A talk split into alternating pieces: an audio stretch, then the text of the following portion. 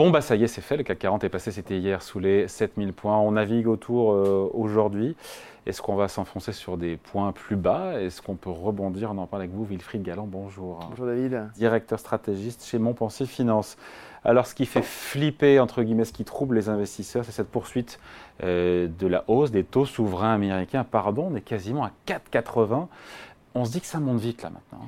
Oui, c'est un peu ça. C'est-à-dire qu'en fait, pendant très longtemps, euh, on a eu ce crack obligataire, hein, cette remontée extraordinairement élevée des, taux d'intérêt. On était 1% sur le 10 ans américain il y a encore un an. Voilà, ans, hein, voilà exactement. Mais finalement, ça n'inquiétait pas véritablement parce qu'on se disait, les taux longs par rapport aux taux courts progressent moins. Ça veut dire que oui, les banques centrales sont très agressives, mais elles le sont finalement essentiellement en rhétorique.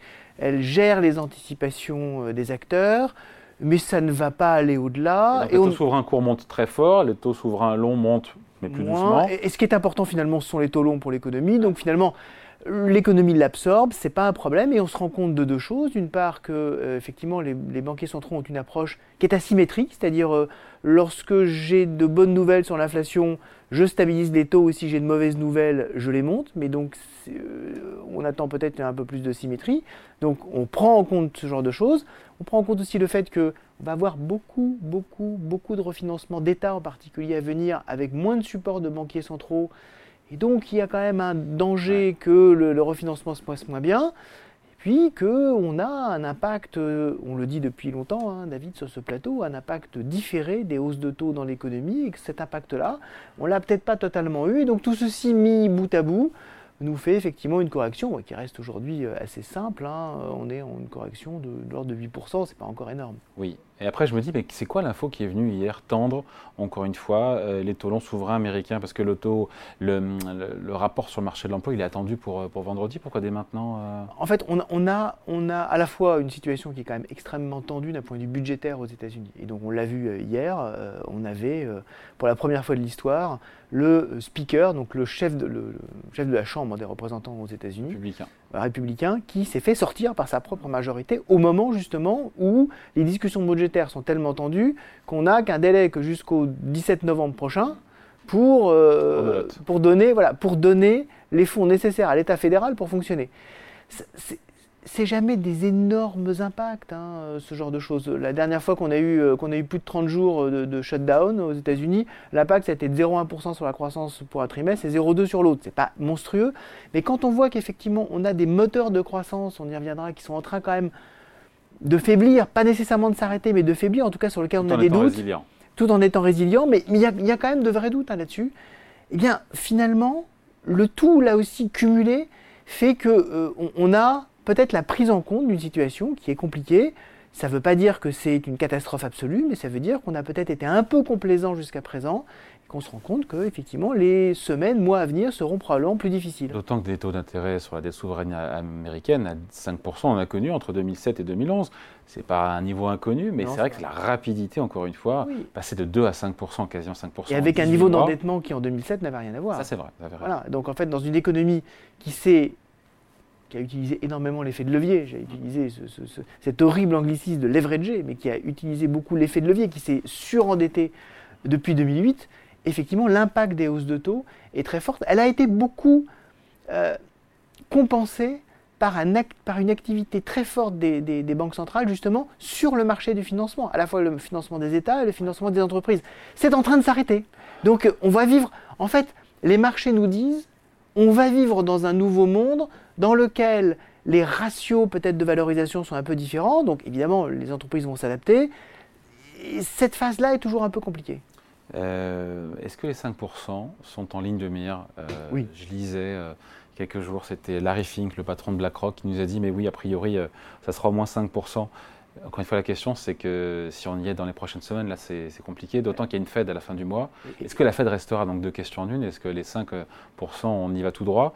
Euh, à court terme Est-ce qu'elle ne cherchera pas la, Fed à calmer un petit peu le jeu, alors que la moitié des opérateurs attendent quand même, soit en novembre, soit en décembre, encore une hausse de 25 points de base? C'est l'espoir, c'est l'espoir de tout le monde, parce que vous avez cité euh, Larry Fink, euh, heureusement, vous n'avez pas cité Ray hein, le, président de Bridgewater, un des plus gros hedge funds américains, qui a dit on va tout droit vers une crise de crédit. Donc là, ce serait effectivement très important. Et effectivement, on a des seuils. C'est d'ailleurs assez intéressant sur le marché, on a des seuils psychologiques qui ne correspondent pas nécessairement à des, à, des seuils techniques euh, par les analystes. 5% c'est psychologique. De la même façon, ce matin, en Europe, on a atteint 3% sur le 10 ans allemand. C'est la première fois depuis 2011. Le seuil de 3%, c'est un seuil qui est quand même très important. Alors, euh, en France, ça fait très longtemps qu'on l'a franchi, mais 3%, c'est important. Pareil pour 5%. Le, marché euh, va aller chercher probablement ces 5% pour justement tester la, volonté, vous avez totalement raison, la volonté de la Réserve fédérale d'aller au bout de son cycle de resserrement monétaire en disant, puisque c'est, en fait, pour l'instant, elle nous dit, ce qui est important maintenant, c'est la durée avec laquelle je serai euh, parti pour conserver ces taux. Conserver ces taux, très, ces taux très longs. Le marché nous disait, fin du premier trimestre 2024, la Fed va pivoter, va commencer à baisser ses taux. Là maintenant, on est plutôt milieu d'année, voire, euh, voire, voire, septembre.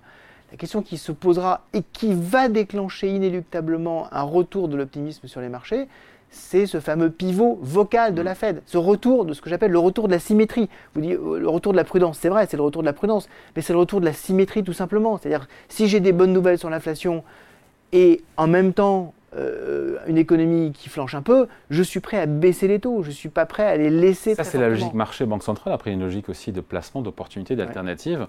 Pardon, mais ah bah, c'est très bien. 5% hein, sur des bons du Trésor américain confortable. sans risque. confortable. Euh, franchement, c'est sexy. Quoi. Ah bah, enfin, ça explique aussi euh, largement.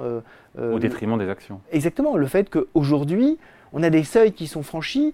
Euh, quand, on regarde le dividend yield du, euh, du S&P 500 par rapport, euh, par rapport au, taux à, au taux à 10 ans américain, ça y est, c'est bon, le taux à 10 ans américain est passé devant. Donc, pour ceux qui recherchent finalement essentiellement un revenu avec en plus peut-être une perspective d'amélioration, si on pense qu'on est au sommet de la hausse des taux bah, c'est le moment de capter la performance. Eh, voilà, donc effectivement, sur la partie obligataire. si tout le monde fait ça, ça fait rebaisser le taux long américain.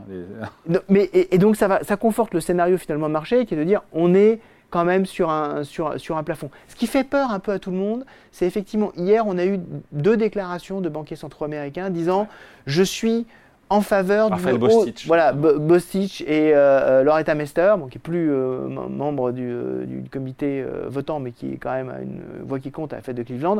Il a dit moi je suis en faveur encore de une voire deux hausses de taux. Là, effectivement. C'était pas le bon moment d'entendre ça. Hein. Bah, C'est-à-dire qu'en termes d'opportunités. Ça met un peu d'huile sur le feu. Hein. Voilà, disons qu'on a des choses à commenter, hein, mon cher David, mais c'est vrai que si, si, on pouvait retrouver. Et, je parle beaucoup là-dessus, je pense, sur, sur, sur, cette antenne retrouver l'équilibre, que les banques centrales retrouvent cet équilibre entre effectivement combattre l'inflation, mais également veiller à la stabilité du système économique et financier. C'est aussi leur mandat. Ça fait aussi partie de leur mandat.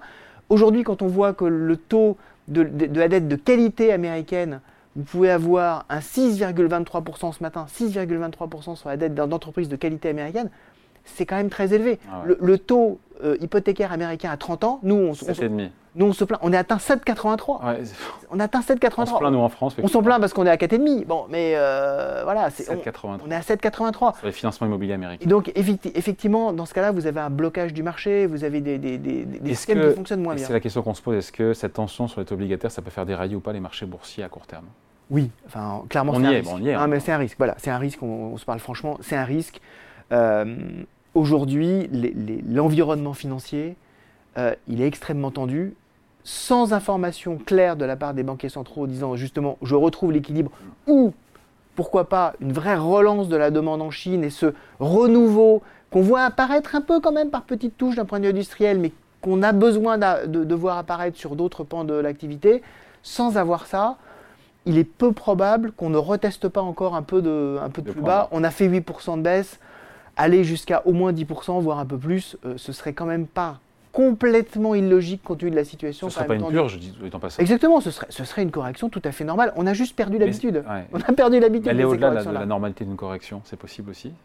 C'est possible si effectivement on a euh, la conjonction de banquiers centraux un peu aveugles hmm. et euh, d'une tension très forte sur euh, des éléments de financement, par exemple sur l'immobilier euh, américain ou, euh, ou, de propagation des problèmes de l'immobilier chinois à, d'autres éléments de la zone. Qu'il ne faut pas exclure. Qu'il ne faut pas exclure. Moi, je reste effectivement aujourd'hui, mon message est quand même encore aujourd'hui un message de prudence. Allez, merci beaucoup. Point de vue signé Wilfried Galland, directeur stratégiste chez Montpensier Finance. Merci. Merci à vous.